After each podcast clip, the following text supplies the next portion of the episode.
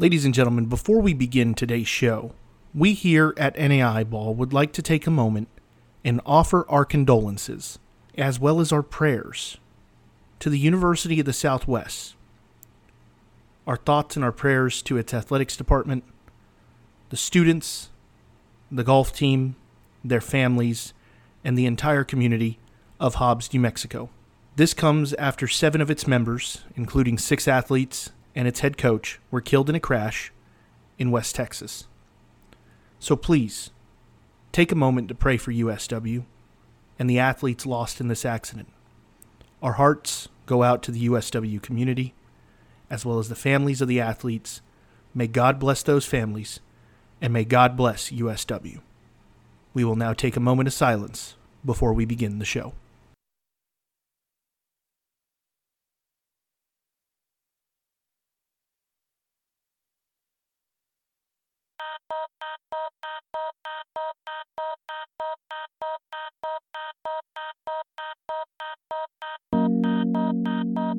And we are live.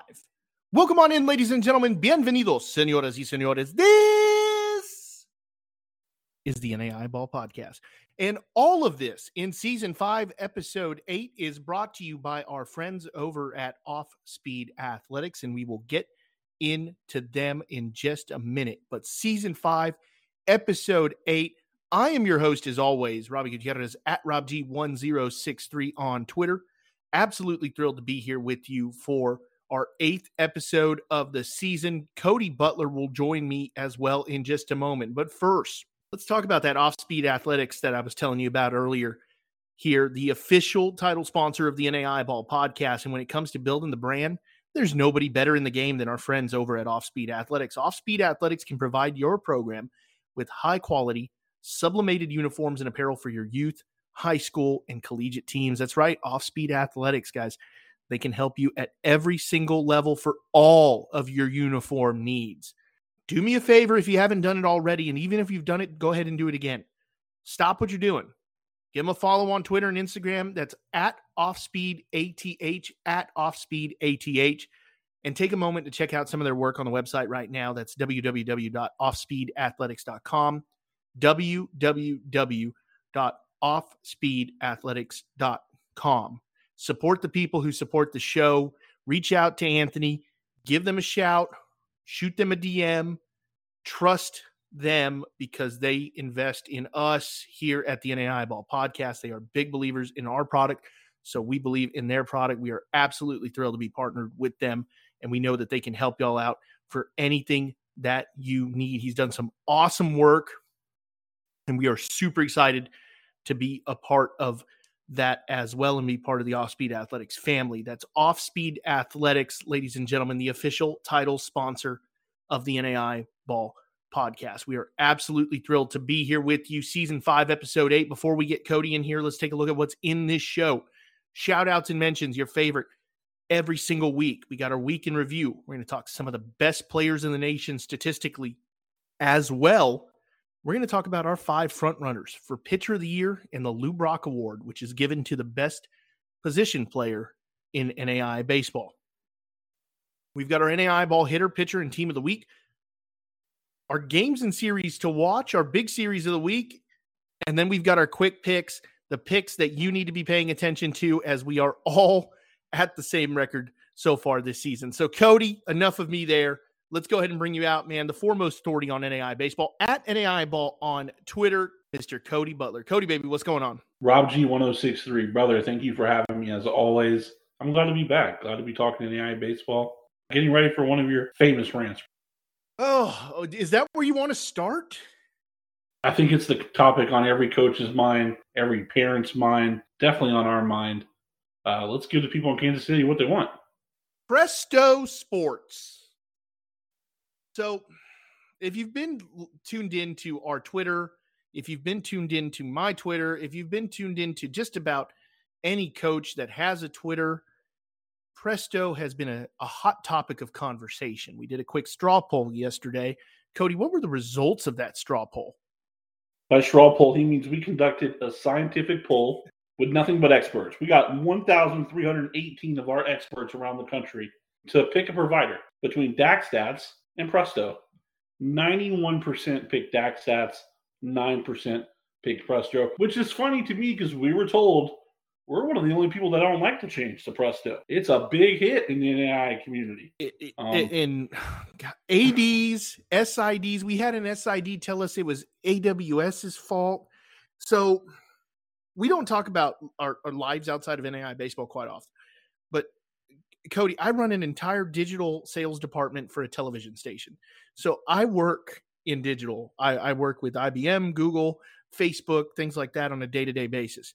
So AWS, Amazon Web Services, is an integral part of that. And yeah, AWS has has had a probably its worst year ever. You know, we had that Facebook crash and and everything like that this this year that had nothing to do with us. But we it, it, AWS has not been so bad that we can be blaming AWS for Presto's faults and failures. And it is something that that it is it's atrocious, man. There's no better word for it other than it being absolutely atrocious.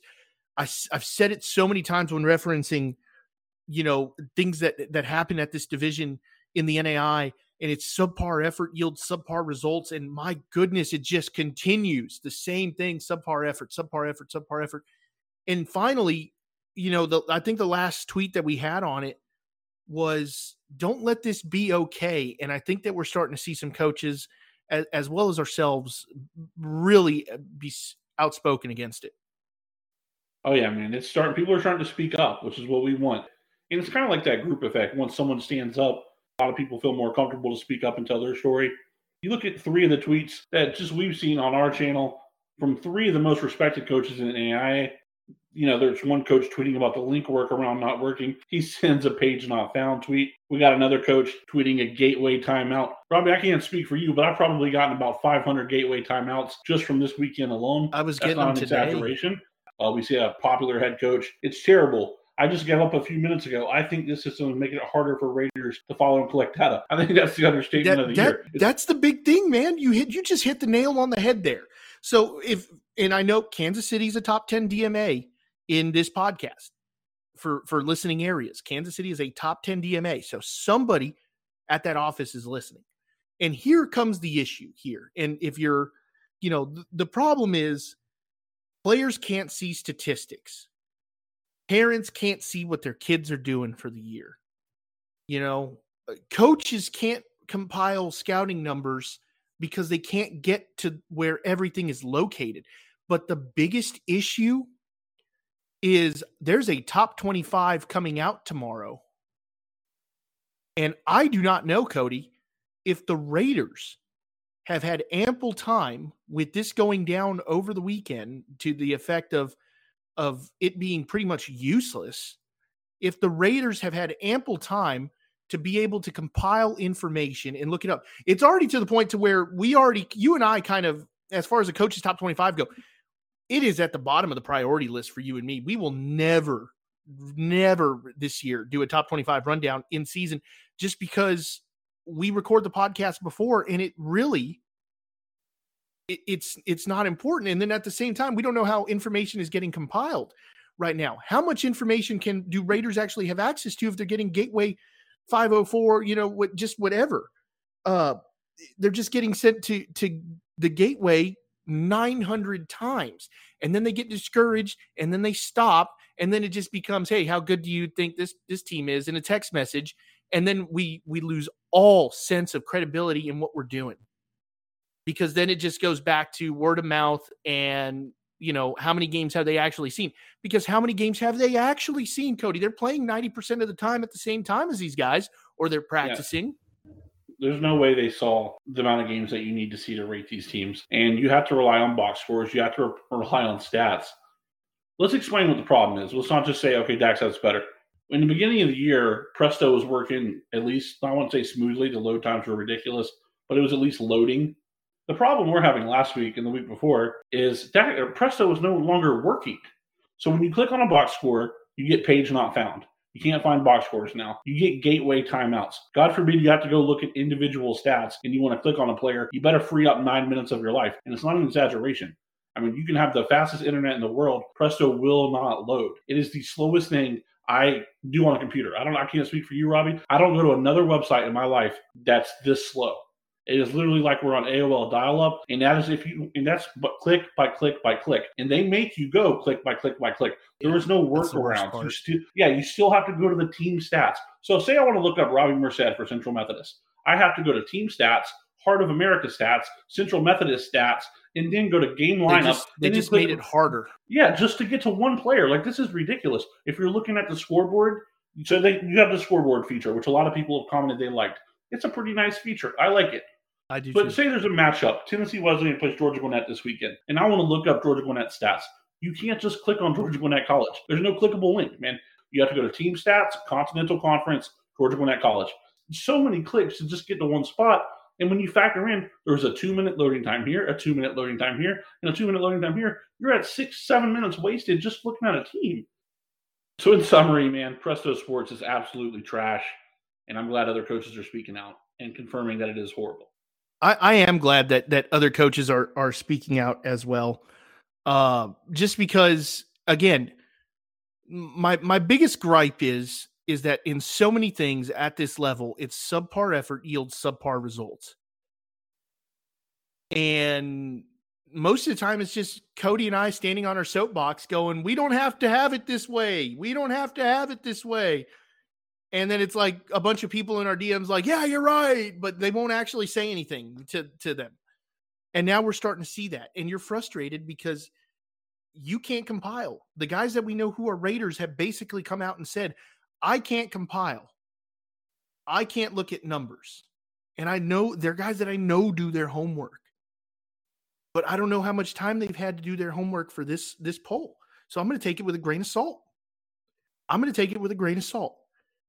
And at the end of the day, whether you made this move because Dak said we're no longer going to change, this isn't going to be our focus, or you said payday, it doesn't matter because the product is not good. It's not good for the consumer. Congratulations to the SIDs. Again, as a former SID myself, all for it. Glad your your lives are made a little bit easier because it is hectic. It is hard. But NAI, the product is not made for the SID. And the amount of SIDs that we've had who, you know, some in our in our DMs who have said, "Hey, we can't really speak out about this or we've been told not to speak out about this." Fine.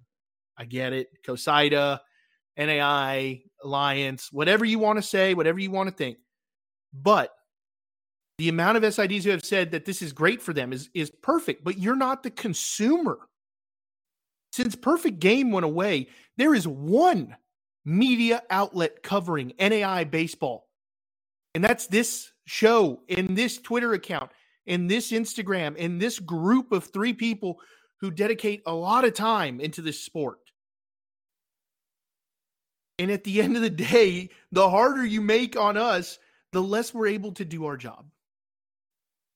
And the more we're able, the more, the less that we're a- able to do our job, the less kids that get recognized and get their moment or have the chance to say, you know what, I was on this show once, I got talked about nationally. And it matters to them. It matters to them, Cody. It matters to them, Cody, because the amount of, of things that get hurled our way when when people don't pick when we don't pick somebody that people want. I mean, just and and going into the next topic here, Cody, just this past week with Player of the Week, we literally had somebody who was, I'm guessing, associated with Madonna insinuate racism that we had an agenda in racism uh, in a you know 50% Hispanic owned company, which is not something that I will ever deem acceptable. And you had to pull me back on the reins there. And then on top of that, I mean, we've been called the devil. We've been called all sorts of things. We've had I've had coaches in my DMs crying. It, it's it's insane, man. It's insane, you know. And and but it's what makes us keep going, you know, because people obviously care. They care about who's being chosen and who's being picked, and and it's it's just something that that I really, you know, just everything has to come together for us to be able to do this stuff. And and it just seems like Presto sometimes uh, makes it hard because I mean, when we kept getting gateway timeouts, you got to start thinking, well, what do we do if we can't get statistics? We can't go to 200 different individual websites. Right, and that's when we have to just turn to word of mouth. That's when we put out our tweets, and that's how we picked our hitter of the week this week. We a lot of people recommended him to us. We looked up at stat line, uh, say it every week, one of the craziest we've ever seen, and uh, yeah, that's how we found out this week. So we're just going to need a lot of help basically this year to let people know while the NAI gets it together, while Presto Sports get it together. Uh, we're going to need a lot of help. If you see something, say something. You see a no hitter, let us know. Uh, you yep. see a, an incredible start, let us know. You see a kid hitting nine home runs, let us know. Uh, you want us to talk about it earlier in the week? Let us know when it's happening. Don't wait until Sunday. Yeah, let us know. Because we're we're a three man team. We cannot be everywhere. We cannot get to everywhere. We're we're going to more games than ever. You know, we're watching more games than ever, but the stats aren't as smooth and, and things aren't as easy for us to be able to navigate and, and just move around. So that that's all of that for us on on this subject. But Cody, let's get into shout outs and mentions and congratulations are in order to three coaches to start this off. First, to Huntington University head baseball coach Mike Frame on his 900th career win on Thursday. He entered 2022 ranked 10th in total wins amongst active NAI baseball coaches.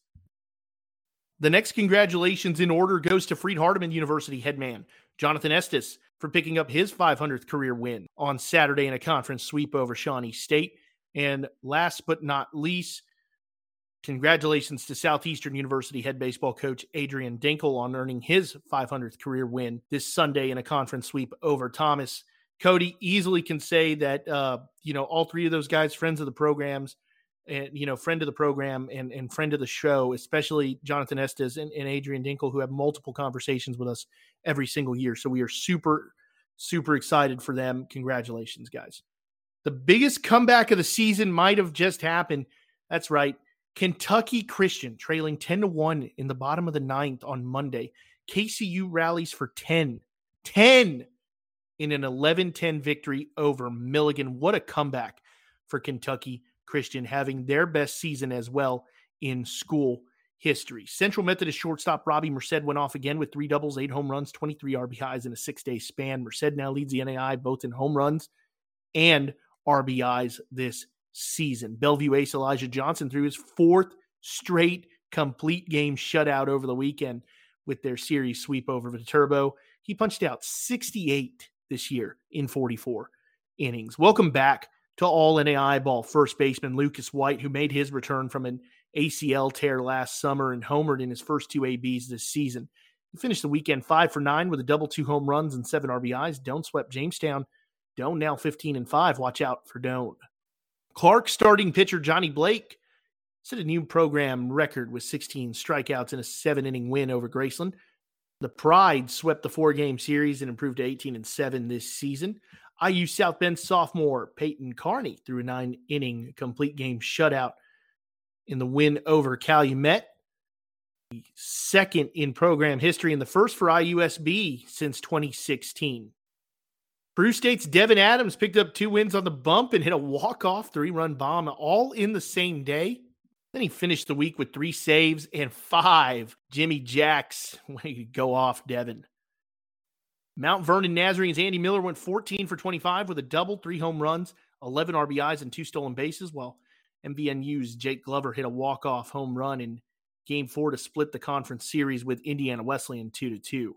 Central Baptist starting pitcher Garen Johnson through a nine inning complete game shutout with nine punchouts in the win over Hannibal LaGrange. Bushnell's Jeff Fripp the second went eight for 13 with two doubles and two nukes in the Cascade Series sweep over Corban. The first NAI series win and series sweep in program history for the Beacons. Congratulations, Bushnell. Mid America Nazarene's Nathan Torres picked up two saves and struck out 11 in 4.1 innings of work. Torres was named the Heart Conference Pitcher of the Week. Cumberland, Tennessee trailed Campbellsville 10 to 3 in the final inning of game two this weekend.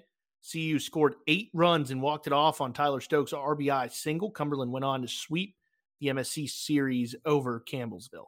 Marymount's Gilbert Juarez went nine innings, one earned run in the conference win over Simpson. The Mariners won the CalPAC series three games to one.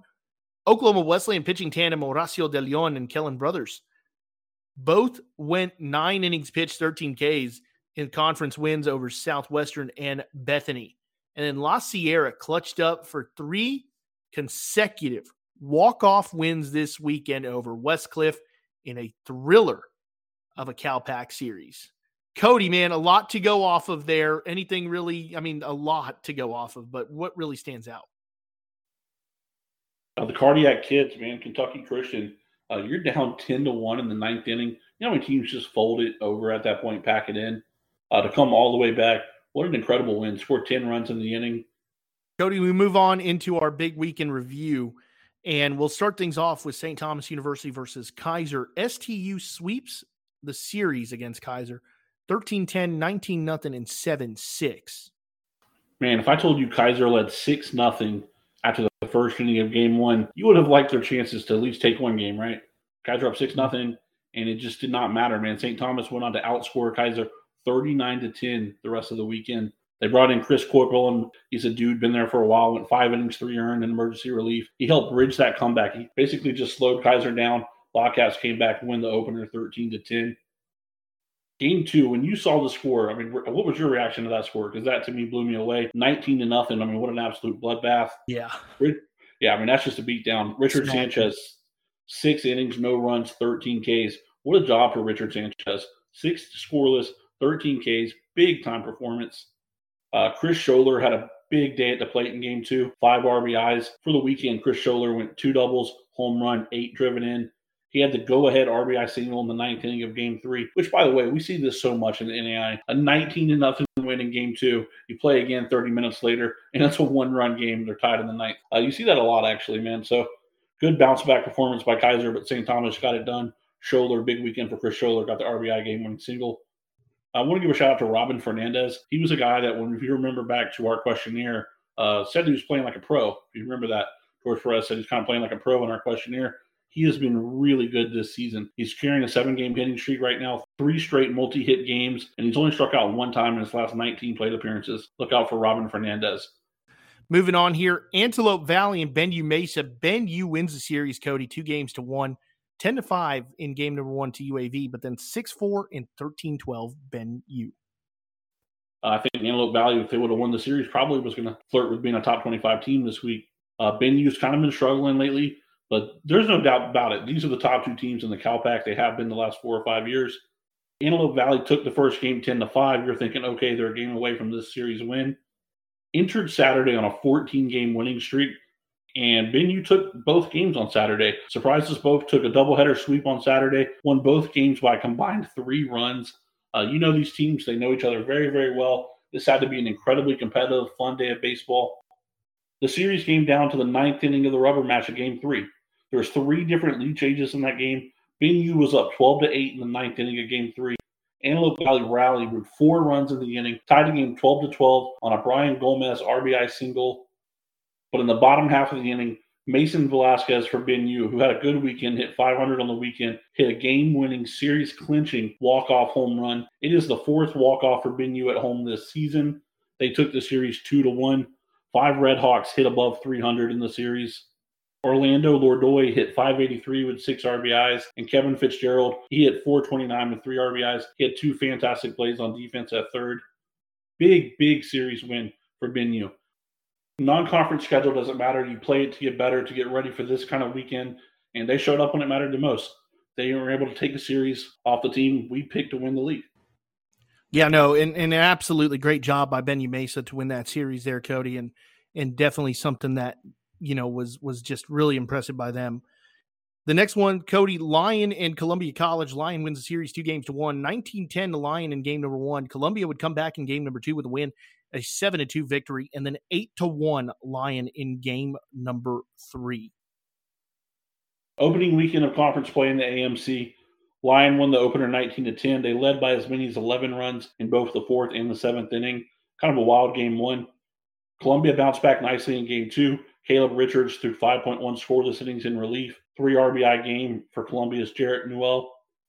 Uh, series finale rubber match coming up on Sunday, and it was all Lyon. Allen West with nine innings pitched, one earned, nine strikeouts in game three. He also tripled and homered in the same game. Uh, just to repeat, hit a triple, a home run, and he went nine innings on the mound. That's an incredible day. Really incredible day for him. Aaron Hurd went six for 12, two walks, two doubles, and a home run in game three. Troy Strack, seven for 14 this weekend, two walks and two triples in game three.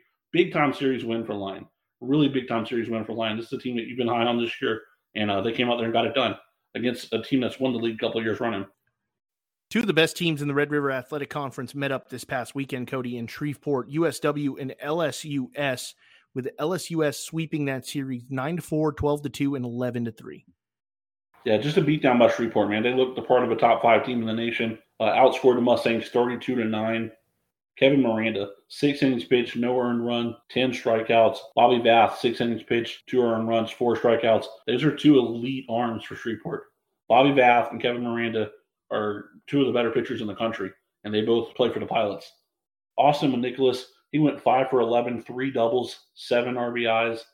Cam Lewis went five for six, five runs, three triples, and three RBIs. I mean, three triples in a weekend series, outstanding. That's 15 straight wins now for Shreveport. Shreveport's already the top team in that conference. They take care of business against LCU this weekend. Uh, you got to like their chances the rest of the way. The two premier programs in the Sooner Athletic Conference also met up this weekend with Oklahoma City taking the series 19 to 4 OCU, 14 2 OCU, and then 11 to 1 Science and Arts. If you are a fan of competitive baseball, this wasn't the series for you. Three blowouts. Oklahoma City went on the road to Chickasha on Saturday and boat raced them, outscored them by 33 to 6. I know me and you were both talking about this one. Really impressed. 19 to 4, 14 to 2. Dominant wins, cross factor on Saturday alone. Six for eight, a double, four home runs, and 12 RBIs. Peyton Crispin, six for nine, two doubles, a home run, and six RBIs. He also homered again on Sunday. Peyton Crispin, a name to get to know. He has been really, really good on the mound for Oklahoma City. Just got it done, man. This is a team that we are becoming more and more impressed with their starters. Eli Davis went five innings, two runs, seven strikeouts. Tanner Schoeninger, six innings pitched, one run, five strikeouts. Uh, they're always going to hit. They're always going to score runs. And if Eli Davis and Tanner Schoeninger can pitch like that, they're going to win every series they play. Big get right game for USAO, though, in game three. A methodic 10 run beatdown on the road at Oklahoma City. Josh Harrell, seven and two thirds pitched, one earned run, seven strikeouts. The only run he allowed all day was a seventh inning home run to Peyton Crispin. Peyton McDowell got it done offensively for the Drovers. Three for four, a double, a home run, and three RBIs. A really big get right game. I believe that. I think that was a big game for USAO. To have a team come to your home field and put it on you like that on Saturday, I think it was a really good win for them. Oklahoma City, they lead conference play by two games now. They're up two games on USAO. I know they got McHugh left. They got a couple series left, but Oklahoma City is a team that we feel pretty confident that they're on a run to Lewiston right now. 100% agree with that sentiment. If they can stay healthy and continue to hit the way that they are, OCU looks like a team that's destined for some big things this year, and we will talk about them more as the season goes on. And finally, Cody, our you know our big series of the week was HIU versus Westmont. It was a series split two to two and they split one each day. In day number one, HIU won game one, five nothing, and then Westmont won game two, four nothing. On day number two, HIU won in a 14 to 11 thriller, and then Westmont won seven to five. Yeah, Hope International went out there and controlled both nine inning baseball games. They won the two nines, Westmont won the two sevens. Really close series. Hope International outscored Westmont 24 to 22 on the weekend. 5 nothing game one for Hope International. Seth Hedger, five and a third, two hits, no runs, four strikeouts. Westmont bounced back with a shutout of their own, 4 nothing. Eric Osaguera shutout, seven scoreless innings on 65 pitches. Really hard to do, really efficient stuff. Big shout out to Eric on that one. Westmont Hope, they traded a couple of shutouts Hope would probably argue in game two they let game two get away. That was a 0 0 game very late. Uh, they had two costly errors in the inning, allowed all those runs to score. A routine ground ball to second base, and three runs ended up scoring like that. Just like that, you're down 3 nothing on a routine play. Should have got you out of the inning. Westmont starter Chad Stoner, he was really good in game four. Five and two thirds, four and runs, five strikeouts. Thomas Rudinsky, a two RBI triple, helped seal the deal. Uh, we didn't learn much this series, honestly. I thought we wanted to kind of see where Hope was, kind of see where Westmont was. And I think the weekend played out the same on both days. I told you just straight, I mean, you talking, I came away thinking that Hope might have impressed me a little bit more on the weekend, but it's a very small margin. And I'm looking forward to seeing if they play again later down the road. Yeah, that that'll be interesting to see if they do play again later down the road, and that'll be something to keep an eye on. As you know, the GSAC. I mean, teams are just going to be jockeying for position the rest of the way. Only one automatic bid out of that conference, so that is something that you are definitely going to want to keep an eye on and watch the rest of the way. It's going to be one of the most entertaining races down the stretch, as it is every single year. Cody, before we get into statistical leaders, I actually want to jump out and do our NAIA ball hitter, pitcher, and team of the week. And let's go ahead and kick that off right now with Tabor catcher Leo Aguilar, who hit 630 with nine home runs, four multi homer games, 17 hits, 18 RBIs, is our hitter of the week. Our pitcher of the week is none other than the man who can go by three different names July, Julie, and Yuli. But Yuli Sosa was legit this week, and he really did it against one of the hottest offensive teams in the nation, one of the best teams in the nation in Tennessee Wesleyan. Seven innings pitched, six hits, no earned runs. And then our team of the week, Cody, is Cumberland, Tennessee, who went 6 and 0 this week with 10 plus runs in five of those matchups. And this is a team, Cody, who started the year 2 and 12.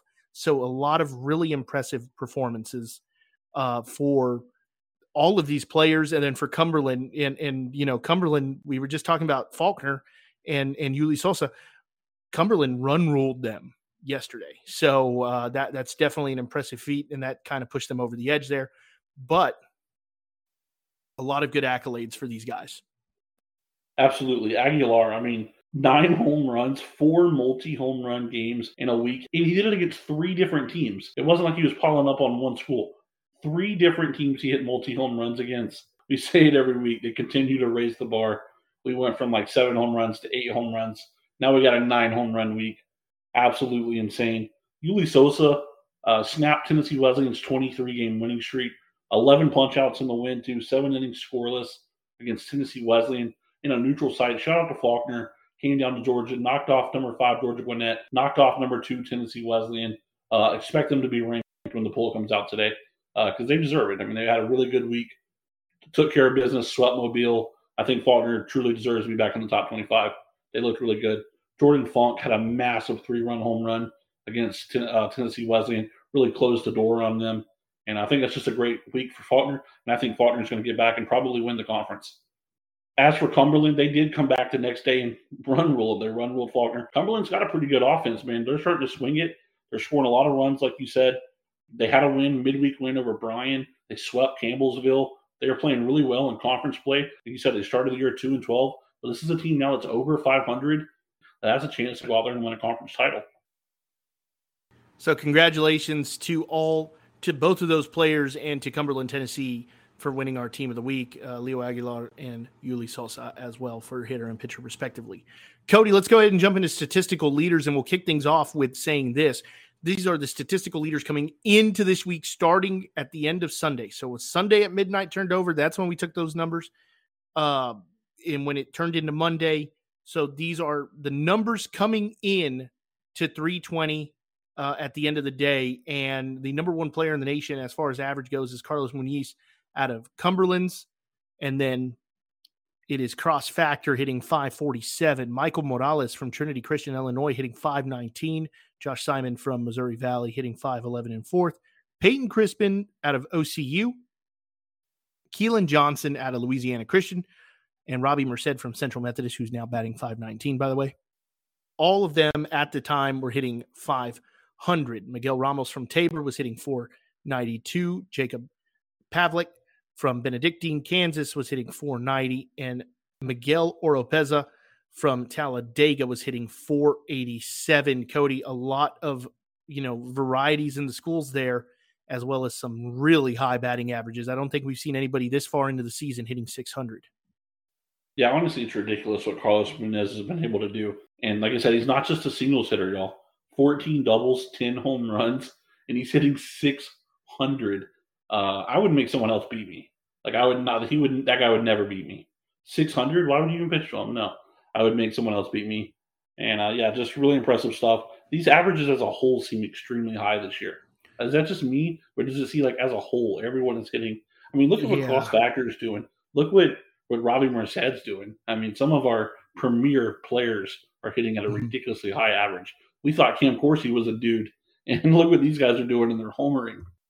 Yeah, I mean it, it, it's insane, and and on top, you know, we're going to get into that at, at the end of this segment. We're going to pick our our, you know, we're going to let y'all know who our five front runners for uh, pitcher of the year and the Lou Brock Award Player of the Year uh, are, and and it's going to be just massive, massive, massive run, uh, you know, numbers as well as there being some massive front runners for the awards.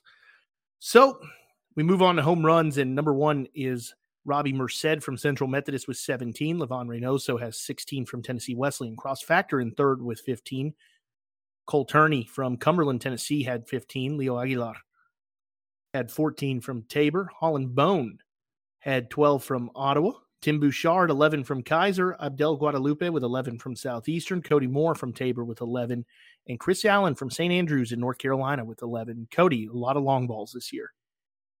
Yeah, a lot of home runs this year. Uh, Merced's up to 18 now, I think. Uh, Leo Aguilar, he had five last week. Now he's up there with 14. What a week, man. They hit nine home runs in one week. Uh, Tim Bouchard, a big NAIA ball guy there, two time NAIA ball player uh, just putting together a monster season. I think the long ball is good for the sport, man. You know me, I'm a, big home run guy, and I know you guys are. are getting it done. These guys are getting it done. Cody is a big home run guy. He likes the long ball. RBI leaders in the NAIA. Number one, you're going to hear this name quite a few times Robbie Merced with 55. Number two is Tim Bouchard, another name you'll hear quite a few times from Keiser with 53. Livan Reynoso from Tennessee Wesleyan with 48. Kenny Rodriguez from Webber International with 47. Sam Linscott from Lewis Clark State with 44, Cody Moore from Tabor with 44, Cole Turney from Cumberland with 43, Leo Aguilar from Tabor with 40, Cross Factor with 39 from OCU, and Brian Fuentes from Southeastern with 39 as well. You know, a player that was mentioned to me to start the year by an assistant coach over at Faulkner uh, told me, look out for Cole Turney. Cole Turney is going to be one of the best hitters in the NAIA this year, and he has lived up to it, man, at Cumberland. He has been a huge part of that offense. I mean, you read the numbers. He has 15 home runs, 44 RBIs, did more damage today. Uh, Cole Turney and Cumberland, I think he's one of the premier hitters. I mean, he was hyped up to me, and he's putting up monster numbers. He's on pace to go over, well over 20 home runs. Uh, so big numbers for Cole Turney. Taking a look at our doubles leaders uh, from around the nation, and number one in doubles is Austin McNicholas with 16 from LSUS. Keelan Johnson from LSU from Louisiana Christian with 15, Peyton Crispin from Oklahoma City with 15, Chase Bruno from Montreat, North Carolina with 14, JJ Rivera from Marion with 14, Blake Burnett from Kentucky Christian with 13, Aiden Brown from Kansas Wesleyan with 13, Sam Lipscott from LCSC with 13, and then Riley Way also from LCSC with 13. A lot of uh, you know teams that have never been mentioned on this list before Kansas Wesleyan, Kentucky Christian, and Marion, uh, as well as, you know, for the sake of it, Louisiana Christian since it's their first year, Cody. Uh, shout out to JJ Rivera, very helpful guy. Uh, was kind enough to let us know that he hit three doubles yesterday. He's at 17, and he's now the nation's leader. So JJ really helpful as he is. Uh, congrats, you are now the NAIA's double leader. Taking a look at stolen bases, Jake DeFries from Georgia Gwinnett leads the nation with 36. Then uh, Lenas Torrey from Tougaloo has 28. Jake French from Central Baptist with 27. Aki Buxton from Vanguard with 24. Isaac Williams from Williams Baptist in Arkansas with 24. Bobby Nichols from Central Methodist with 23. Daniel Kaler from Ave Maria at 21 there. His sister Riley played softball at Keiser, so the NAIA runs deep in that family. Carlos Pinheiro had 20 from LSU Shreveport, and Will Varner with 20 from Johnson in Tennessee. So, Cody, there are our nation's stolen base leaders. Yeah, DeFries had a massive lead. I mean, he had 30 plus stolen bases really, really early on. And as you see, they went down to Webber. They played Faulkner. They played Tennessee Wesleyan. A little harder to steal on those catchers. So it's definitely slowed down a little bit. And shout out to Lanas Torrey, who has quietly been catching them, starting to gain on them a little bit, a little bit. And Lanas Torrey's already closing in on 30 stolen bases. He's having a fantastic season. Cody, we move on to what's most important the pitchers. And all of these guys are tied at seven wins, and they all are tied for the nation's lead in wins. So let's go over it. It is Rob Adams from Southeastern University in Lakeland, Florida, Bobby Vath from LSU Shreveport, Kevin Miranda from LSU Shreveport, Pablo Barquero from Reinhardt in Georgia, Eric Oseguera from Westmont, Jesus Jesus Munguia from Vanguard, Riley Roser from Warner, Mike Selleck from Tabor, and Trent Sellers from LCSC. A lot of dudes tied at seven, Cody. Everyone's had seven starts at that point. All these players have won every time they went out there. Uh, credits to their team. You know, me, we're not, me and you both are not big on NAIA wins, but there's not a lot of stats to pick from. Yeah. But uh, yeah, they've all been really, really good. They all got really good teams around them, and they're getting the job done pitching wins in general are just kind of you know going out of style. It's it's it's it's just something that's that's not going to really be too prevalent. I feel like in in the future, and um, I I just think that that people are starting to realize that that wins for pitchers. Uh, there's just so much that they can't control. And that that really shouldn't count against them in a lot of ways. I mean, it's still a good statistic to have. It gives us something to talk about, but it's it's there. So moving on to ERA in just in the nick of time, Cody Grant Young qualified for this list. He's got no ERA in to just over 20 innings. Rob Adams has a 0.20 in 45. Kobe Foster with a 1 ERA from Tennessee Wesleyan. Zach Simon from Corban with a 1.07. Easton Klein from Point Park with a 119. And then we've got Yuli Sosa with a 120 from Faulkner. Dan Fick out of Columbia with a 123. Trent Sellers LCSC with a 124. Noah Harsh with a 124 from Warner, and Logan Fox from Mount Vernon Nazarene with a 129. The ERAs are low amongst those guys. Yeah, they are. And kind of like we talked about in the first slide last time, a lot of our premier pitchers in NAIA this season are on this slide. We'll get more into it later, but there's a lot of big names on this one. Taking a look at who the best amongst the punch out have been. Who's the best in throwing the chair this year? Number one overall in the nation by one strikeout is Kevin Miranda from LSU Shreveport. He had 78. Daniel Willie from Montreat has 77. Ty Cook from Brewton-Parker was 73. Brett Vasquez from Our Lady of the Lake in San Antonio, Texas was 72. Frensley Lado from Mid America Christian in Oklahoma was 69. Elijah Johnson from Bellevue was 68. Kellen Brothers from Oklahoma Wesleyan was 67. Justin Graves from Vanguard was 64. Michael Watson from Southwest Assemblies of God in Waxahachie, Texas with 64, and Rob Adams from Southeastern University with 63. Moving on here, Cody, to K per nine. A lot of same names and some new ones in here. Dominic Pachetti from Lawrence Tech with 16.87 K per nine. Frensley Lado from Mid America Christian with a 16.20 K per nine. Michael Watson from Southwest Assemblies of God in Waxahachie, Texas with 16 K per nine. Hector Sepulveda from Ottawa with a 15.87 K per nine. Kevin Miranda with a five with a 15.83 K per nine from LSU Shreveport. Emmanuel Cabrera from Purdue from Peru State with a 15.8.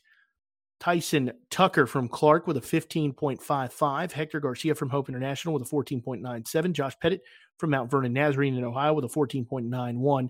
And then Brett Vasquez from Our Lady of Lake in San Antonio, Texas with a 14.8 four.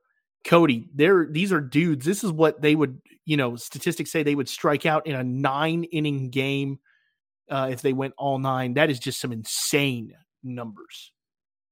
It is. It's special stuff, man. Uh, Frensley Lado struck out 10 plus in five starts this year. He has been absolutely sensational. I'm really looking forward to seeing him play Oklahoma City because right now Lado has been past every test he's had this season. Tyson Tucker for Clark he's a guy to look out for, man, because he was hyped up to us on our questionnaire as a guy that could be the ace for that Pride staff, and he is punching out people at a ridiculous rate. Had a really special performance out in Arizona, struck out 12 over a really good program. Uh, I'm really looking forward to seeing what he does the rest of the way. And then last but not least, let's kick it off with the bullpen guys. The guys in the pen matter as well. And Isaac Beza from Southwest in New Mexico with seven saves. He's the national leader. David Demeter from Valley City State, North Dakota, was six. Liam Doolin from Tennessee Wesleyan was six. Jose Suero from Wayland Baptist was six. Eric Weisner from College of Idaho was six. Leo Diaz from Point Park with five. Alex Grellner from Columbia with five. Cameron Quitno from the Masters with five. And then Nathan Torres from Mid America Nazarene in Kansas with five as well. So definitely a lot of new team names on these lists, Cody, of guys and programs that we don't usually see on here. Being the closer has got to be just a thrilling thing in general. To come in there with the games on the line, you got to be able to shut the door. And uh, hats out to everyone that can handle that composure and get the job done. So let's take a look, Cody, at our top five pitcher of the year candidates. I am going to go over who our five pitcher of the year candidates are so far this season. Again, before you jump into our DMs angry that we didn't choose your player, because it's happened before, coaches, parents, all of that. This is just the list right now, as of this moment when we are recording this podcast. So, without further to do, our top five pitchers right now in the nation up for our midway point pitcher of the year candidates are from Southeastern University, left handed pitcher Rob Adams, who has 45 innings pitched, a 7 0 record, three complete games, one earned run, 10 walks, 63 punchouts, a 12.60 K per nine, a 0.20 ERA, a 0.68 whip, and a 1.28 fielding independent pitching percentage. The next player is Tennessee Wesleyan left handed pitcher Kobe Foster who in 45 innings pitched is 7 and 0 with a complete game, eight walks, 63 punchouts. He's striking out in K per 9, 12.60. He's got a one flat ERA, a 0.64 whip, and a 1.66 FIP. The next candidate is Louisiana State Shreveport right handed pitcher Kevin Miranda, who in 44 and a third innings pitch is 7 and 0 with a complete game, three walks, 78 punchouts, 15.83 K per nine, a 1.42 ERA, a 0.86 whip, and a 0.0847 FIP. The next two players actually come from the same conference. They both come from the Cascade, and the first one of those is LCSC right handed pitcher Trent Sellers, who has a 43 and two thirds innings pitch with 7 0 record one save, 12 walks, 57 punchouts, 11.75 K per nine, 0.85 whip, and a 1.987 FIP. And lastly, Corban right-handed pitcher Zach Simon, who in 42 innings pitches three and three with a complete game, four walks, 52 punchouts, an 11.14 K per nine, a 1.07 ERA, a 0.85 whip, and a 1.54 FIP. So, one of the big things, Cody, that I wanted to go over really quickly is just what is FIP? And FIP is similar to ERA. Uh, it is an analytical term, but it just focuses solely on the events that the pitcher can control the most over. So that's strikeouts, unintentional walks, hit by pitch, home runs, it entirely removes results on balls put into play. So, just kind of an example if a pitcher surrenders a high amount of average of balls in play, his FIP will likely be lower than his ERA. But you know that's just one of the things that that FIP can can do. So we get to take a look at FIP, that number, taking that uh, out of those balls in play, the fielding mistakes, things like that, out of that, and that's a number that we look at. So those are the five players that we would consider the top five pitchers in the nation right now. And really, Cody, I think that there's three that are pretty clear front runners uh, going forward to stay in this race. And it just kind of worked out this way. It's not how we did it, obviously. But you're looking at the top four teams in the nation, and you're looking at the ace of the staff on all four teams. I mean, they've been incredible. They're all 7 and 0 for a reason. They've all pitched in that 44 to 45 innings range. Looking at Kevin Miranda this year, he's a guy that has always struck out a lot of people, kind of been kind of wild, kind of hittable. This year has been way less hittable, and he is punching out people at the best rate in the country. leads the NAIA in strikeouts, 78 punchouts in 44 innings is absolutely insane. Trent Sellers was a guy that got on my radar last year in Lewiston. Uh, he dominated Concordia, went out there and absolutely dominated Concordia in the World Series, pitched to Jim, saw that he threw a no hitter in the summer for Fremont in summer ball. So I was like, okay, this is obviously a pretty good, talented guy. So I started focusing on him early in this year, and he's lived up to it. He looks like an ace. He looked the best starter LC has had probably since Connor Brogdon. Kobe Foster, we named him all in the eyeball. He was elite last year, and he's been elite this year. Got to see him Sunday night against Georgia Gwinnett, carved him up, struck out 10, two earned, seven innings. He's going to pretty much do that to every single person he faces this year. Me and you can kind of agree if there is a leader in the doghouse right now, and it's a leader by a good bit, it's a leader by a good bit in my eyes, it is Rob Adams. He has not given up a run in 30 innings. He has 21 hits allowed in 45 innings pitched. He's allowed one run through 45 innings. That is insane. That is insane. That is really a special talent. That means if you give up an error and the guy gets to third and there's one out and there's nothing it's not your fault, you have to pitch around that. And he's been doing it. He's consistently been doing it. He's not giving up runs. Uh, every week I look for him to go CG shutout, and it's incredible. I mean, it's literally an incredible thing. I think you can agree we check in the box score every single time he throws now. Uh, yep. Special talent, special talent, man. 45 innings pitch, one run. He's striking out at a really good rate, 63 punchouts. Him and Kobe Foster, coincidentally, both left-handed pitchers, both 7 0, both 45 innings pitched, and they both struck out 63 apiece. I found that to be very coincidental. And I'll give Kobe Foster the nod. Kobe Foster has pitched against some tougher teams, pitched against a Georgia Gwinnett. But I think for Rob Adams, his tests are going to come. He's going to pitch against Keiser. He's going to pitch against Webber. He'll pitch against St. Thomas. And I'm really looking forward to that. Trent Sellers, to me, is the guy who has the easiest schedule left by far and he's going to cruise. He's going to dominate, mm-hmm. and I expect him to.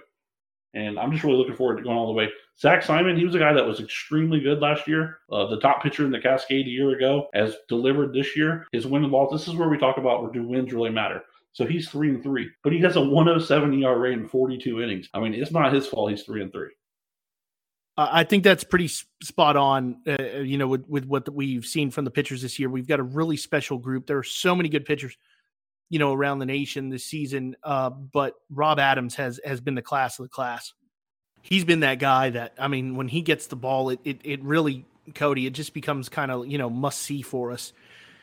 And uh, you know, at, at, at, he might give up a run, he might never give up a run. You don't know, you know, but he has been really special with the ball, and I think he's just going to continue to really pitch well and give SCU an opportunity. And that's all that you can ask from these guys is is you know give your team a chance to win and and that's what these you know guys we feel exemplified the most as far as as taking over the bump and showing command and being just the biggest baddest dude on the planet when they're out there on the mound and these guys have the numbers to back it up.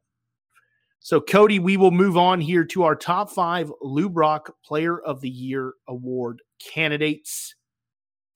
Again this is all just as of this moment uh, I did throw in two uh, analytics in here, Cody. And the first one I threw in was runs created, which estimates a player's offensive contribution to his team in terms of total runs. It combines a player's ability to get on base as well as his ability to hit for extra bases, then divides the two by the player's total opportunities. So it's really just to see how well a hitter, you know, completes one of the central focuses of his job and just kind of creates runs for his team. It's separate from RBIs. The other one that I did was ISO, isolated power metric, which measures the raw power of a hitter in game by taking only extra base hits and the type of extra base hits into account. For example, a player who goes one for five with a double has an ISO of 200. A player who goes two for five with a single and a double also has an ISO of 200. So, this is how this went.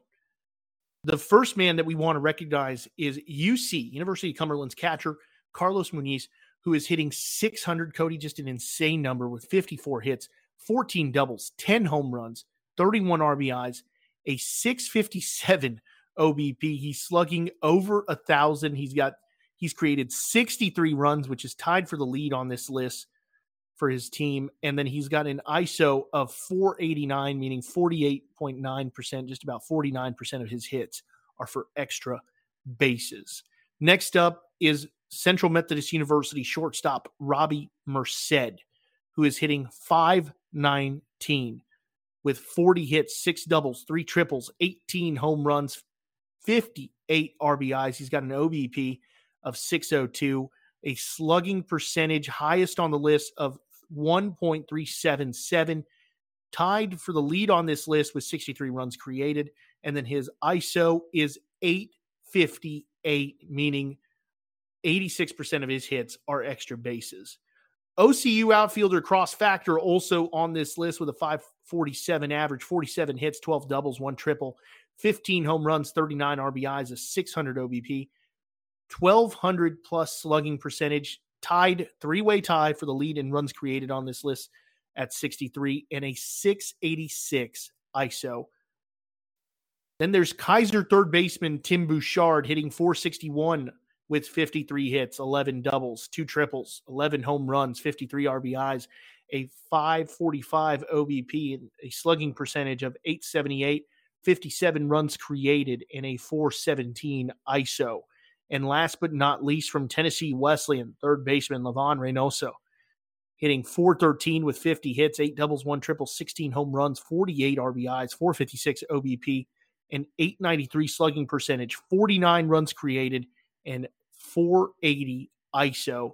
Cody, there have been some really impressive dudes on this list in what has turned out to be a super offensive year. These guys are having some of the best offensive years we've ever seen. Yeah, I mean, these boys are putting on a show, man. I mean, there's really no other way to put it. Uh, you look at Livan Reynoso, like you said, the 16 home runs, he led the NAIA. As of last week, he was leading the NAIA. Merced's overtaking him, but 48 runs driven in, playing third base in one of the best lineups in the country. Also getting it done on the mound. I know it's a Lou Brock award, but 14 punch outs in six innings. That's really impressive. Tim Bouchard, two time All NAIA ball third baseman, continues to get it done. I feel like Bouchard's getting overlooked right now a little bit just because we're used to it from him. 461 average, 11 home runs, 53 driven in. I just think Bouchard's one of the best players in the country. He's really good defensively. He's really good offensively. Cross factor, I think cross factor is right up there. One of him and Merced is probably be the most electric player in the country. Just absolutely outstanding. 547 average. He had his hitting streak snapped at what 18, 19 games, always getting it done.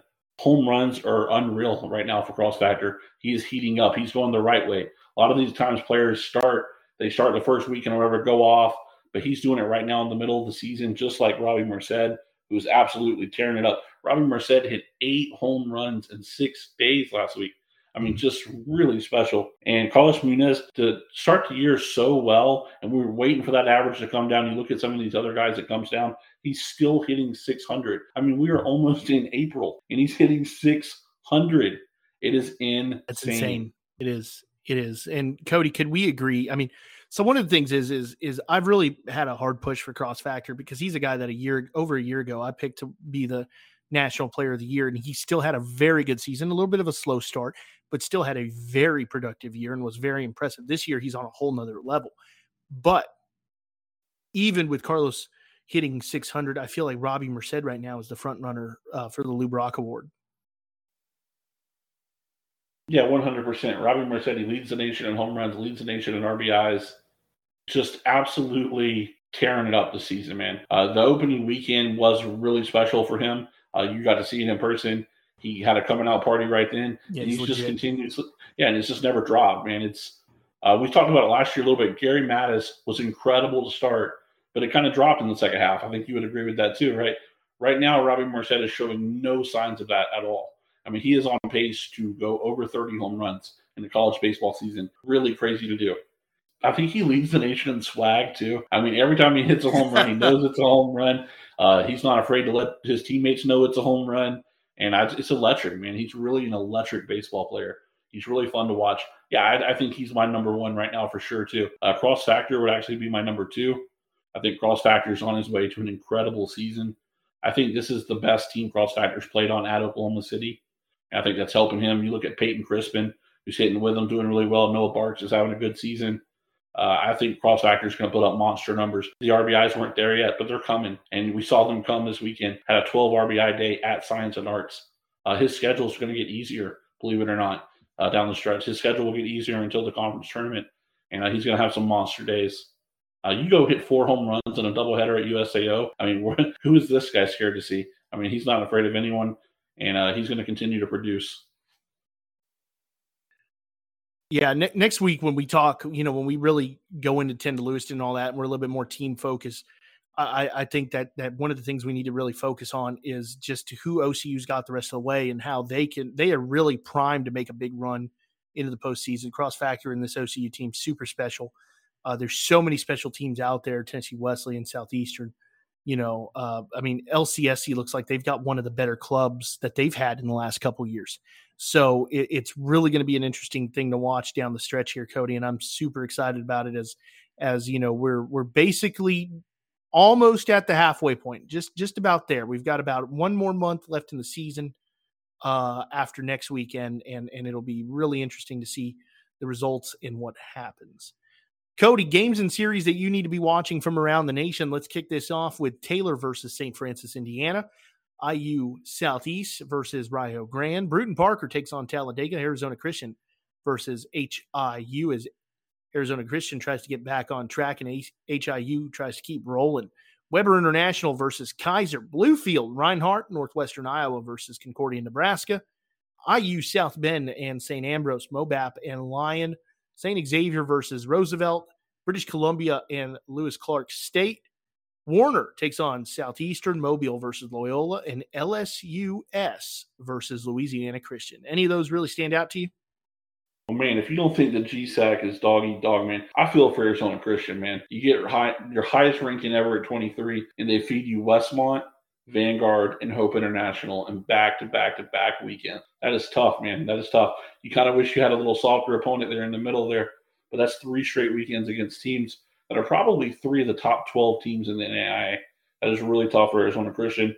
I'm looking forward to seeing how St. Xavier does. Uh, I'm, I'm, following them. They want to be ranked in the top 25. I'll be curious to see if they get that spot today. And I'm following their run in the CCAC. That was my pick to click this year, and uh, they're getting it done right now. Mobap Lyon, I want to see if Lyon can continue it going because Lyon, your first two weekends in conference play, you get Columbia and Missouri Baptist, arguably the two teams that will challenge you for the title. If Lyon can take care of business this weekend, they got a lot out in front of them. Absolutely agree there. there there's definitely going to be some good ones. I want to see LSUS versus Louisiana Christian. Louisiana Christian was uh, rated the number two team in the RAC. LSUS, who I think is the clear front runner, that's going to be a big matchup for uh, LCU to see, you know, just exactly gauge themselves if if they can have the opportunity to make a run because there's like outside of of LSUS, who I think is going to get a spot in automatic qualifier from that conference into the national tournament. There's several other teams in that conference: LSUA, Texas A&M, Texarkana, uh, Our Lady of Lake, Louisiana Christian, that I think are eligible for that second spot. And it, it's going to be really interesting to see what happens there. Cody, our big series of the week heads down to Kansas. It is McPherson. It is Ottawa and it is the big series of the week brought to you by Off Speed Athletics. That's at Off Speed ATH and www.offspeedathletics.com. So, Cody, in this one, McPherson entering this is going to be 21 and 5, 10 and 1 in conference. They're hitting 323 as a team with a 4.21 team ERA. James Canner has really turned it on this season. He started to find that groove. 372 average, 18 extra base hits, eight home runs, 34 RBIs. Blake Maddock on the mound has eight starts with a 2 0 record, 34 and a third innings pitched, 50 strikeouts, a 13.11 K per nine, and a 1.83 ERA. For Ottawa, they're 21 and 3, 10 and 1 overall in KCAC play. They're hitting 331 as a team with a 356 team ERA. Jonah Weisner hitting 459 with 39 hits, 17 extra base hits, eight home runs, and 26 RBIs. And then Stephen Narell, in six starts, has a 4 0 record with 38 innings pitched, 45 punch outs, 10.66 K per nine, and 2.84 ERA. This is a dandy. It is one of the biggest matchups in the nation this year and a big tone setter in the KCAC. Second year in a row, this is our big series of the week nationally. Ottawa leads the all-time series between the two, 25 to 15, and Ottawa's actually won six of the last 10. These two teams split two to two last year. McPherson won our big series of the week, two to one, but Ottawa won the KCAC title and beat McPherson in the championship game 12 to 7. Ottawa jumped out to a 9 0 lead in the first two innings and never looked back. Shout out to Ottawa, they swept the tournament. I'm really looking forward to this one. I think this is an incredible matchup. Both of these teams are ranked nationally. Both of these teams will still be ranked nationally after the new poll comes out. And this one has a lot on the line. This is a conference where the first place winner in the regular season gets an automatic bid. So a lot on the line this weekend for these two teams. Obviously, got a long way to go regardless. We're sending our own Kirk Herbstreit out there who refuses to make a pick coming up. And uh, we're looking forward to it. To have Connor out there doing his thing for this matchup, it's going to be special. We're looking forward to this. It, it really is. It's going to be something that, that's going to be really special. Connor's going to be out there. We're super excited about that and, and having him to get, get some footage and just anything that, you know, we know both of those teams will accommodate him greatly for anything that he needs. So we are super excited to have Connor out there and, and have really good coverage of this big series of the week brought to you by Off Speed Athletics. Quick pick time, Cody. It is quick picks. We are all tied at nine and six overall after everybody went three and two last week. Shout out to Lyon. That was the one that pushed me to three and two, and everybody else as well to three and two. So, Cody, let's kick things off. I'll tell you what Connor picked. I'll tell you what I picked, and then you tell me what you're going to pick in this one. Bluefield versus Reinhardt. Connor is taking Reinhardt. I'm going to take Bluefield. Who are you going to take? Uh, Reinhardt started the year number 21. Bluefield swapped with them. They're the number two team in the conference now. They're number 21. Give me Reinhardt to right that wrong. Go out there and get the series win. Moving on to the next one here Taylor versus St. Francis. Connor has Taylor. I have Taylor. What do you got? Make it a Trojan sweep. Give me Kyle Gould and the TU boys. Everybody taking Taylor there. Warner versus Southeastern. Can we just say this is a Southeastern sweep here, or you want to take Warner? It is a Southeastern sweep. But man, shout out to Warner coming in with a 20 plus game winning streak. They're playing really well. And I put it on the record. I'm going to say it right now. I told you this off the air. I think if any team in the Sun Conference could take this series off Southeastern, I said it would be Warner. Not St. Thomas, not Keiser, not Webber. Come at me in the DMs. I think if anyone could do it, it'd be Warner, but I'm not picking anyone to do it. Give me Southeastern. I actually think Cody, and I don't think it's insane to think this, but I actually think Warner takes a game and is competitive in another one. You know, and and if Southeastern doesn't go out there and execute, Warner will bite you and they will beat you. This is not a series where Southeastern can be down seven, eight, nothing, and they claw their way back in because this is a team that's going to continue to hit, put pressure on you, and make things hard in the dugout and in life. So I definitely could see Warner. When I say Southeastern sweep, I mean all three of us taking Southeastern. I can see Warner absolutely taking a game in this series. Clarke versus William Penn. Connor takes Clarke. I'm going to take Clarke. What you got? I'm rolling with William Penn because that was my pick as the number two team in the conference, a sneaky pick. But man, Clarke's been playing really, really well. Uh, I really like their pitching. You look at what they've been doing pitching on the mound. My head tells me Clarke's going to win this series, but I'm rolling with William Penn in my heart. Shout out to Dan Spain, though. Clarke head coach Dan Spain has been a huge supporter of us literally since we started in 2017. Uh, so it's hard to pick against. It, is, and and I spent some time with Dan at ABCA in Dallas, and and and you know just walking around and, and absolutely loved it. Oklahoma Wesleyan versus Kansas Wesleyan. Cody, Connor and I are both taking Oklahoma Wesleyan. What you got? I told you this off the air too, and I'll say it on the air. Uh, I take Oklahoma Wesleyan, but I don't feel great about it. I do not feel great about it. I think this is going to be a heavily offensive series. Will be interesting to see. And then finally, Cody, we have a decision to make here. McPherson takes on Ottawa. Connor has abstained because he is going.